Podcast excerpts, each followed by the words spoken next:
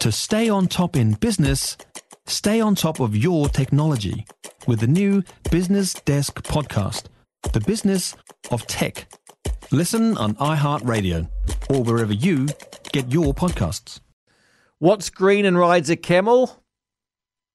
Lawrence of asparagus. It's not bad. It's better than any ones on the internet.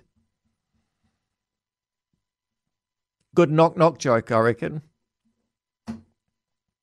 Helen. Hello, Marcus. Hi, Helen. I thought I'd give you a call for one of the workers in asparagus. Oh, I work in the wow. Jeepers. Okay, tell me everything. Whereabouts are you, Helen? I'm in uh, the fabulous Lewis Farms in um, in Levin. Okay.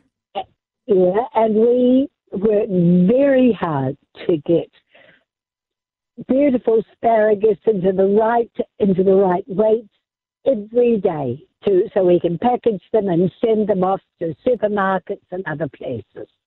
So, how long do you work for? Not long. Oh yes, we do. We work from seven thirty till five. Yeah, but how long's the season? Oh, I'm not sure actually. This is my first time. but So I'm do you sure get- we're here for a few weeks. do you do you cut the ends off? no, no. The cut the um. What happens is the the guys go out and dig them out of the ground.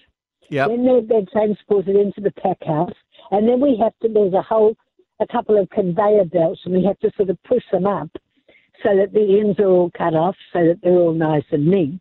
Then they go through this other thing, and we all get them, and we pack them in between two hundred and um, twenty-five grams to wait a minute, two hundred and twenty-five to two seventy grams, and then they go off, and they're ticketed and packaged and look beautiful, and off they go.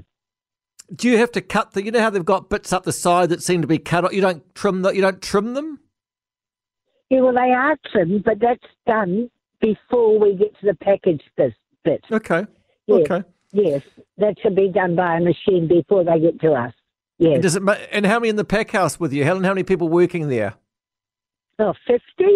Oh wow! Yeah, it really is a big, fabulous pack house here at Lewis Farms, yeah. You got music playing in the background? Yes, we do, but because of the clatter of the machines, it's a bit hard to hear. Okay, so can you talk to each other? Uh, with very loud voices. Okay. And does it does it make you? because it's- y- You go. No, because it's so consistent, we really don't have time to talk. Wow. Okay, so you're flat tack. Here we are. Yeah. Do you get? but we don't as- mind. We enjoy it. Do you get asparagus to eat? Sometimes, yes, but I'll tell you something. I have a dog, and he loves asparagus. So I go and get all the bits that are cut off at the ends and bring them back, and he has them for dinner. Wow. What sort of dog, Helen? Oh, he's a border collie huntaway. He's just a beautiful boy. And what's his name, Helen? His name is Cruz.